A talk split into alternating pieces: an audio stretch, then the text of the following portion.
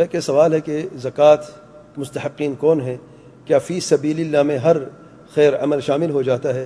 یا یہ خاص ہے، زکوٰۃ کے تعلق سے، زکوٰۃ مستحقین کے تعلق سے اللہ تعالیٰ نے صورت توبہ ایت نمبر ساٹھ میں فرمایا ہے ان نمصدقات الفقراء والمساکین والعاملین علیہ اور آٹھ مختلف قسم کے لوگوں کا ذکر کیا ہے آخر الآیہ اللہ تعالیٰ نے بیان فرمایا ہے، فقراء ہے مساکین ہے عاملین علیہ مؤلف قلوب ہیں غارمین ہے فی سبیل ابن سبیل ہے۔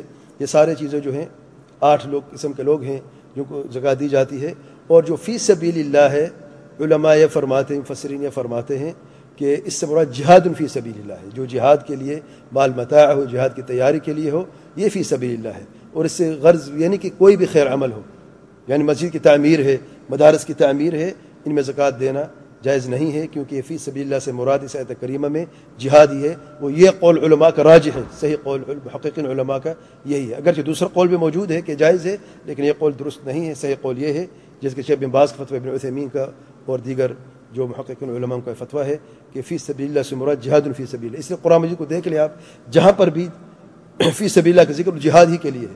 قرآن کے سیاق قرآن مجید کے سیاق اور صبح کے دیکھیں آپ، جہاں پر فی سبیل اللہ کا ذکر ہے، وہ جہاد کے لیے ہی ہے۔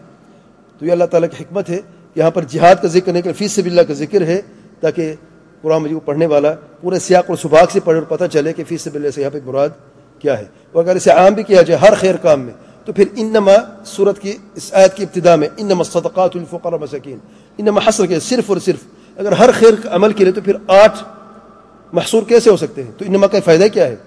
تو انما صرف اور صرف ان آٹھ لوگوں کے لیے، اگر ہر خیر عمل کے لیے ہوتا فی سبیل اللہ، تو پھر آٹھ باقی نہ رہتے تو پھر سو بھی ہو سکتے، دو سو بھی ہو سکتے، کسی خیر کام میں ہو سکتا ہے۔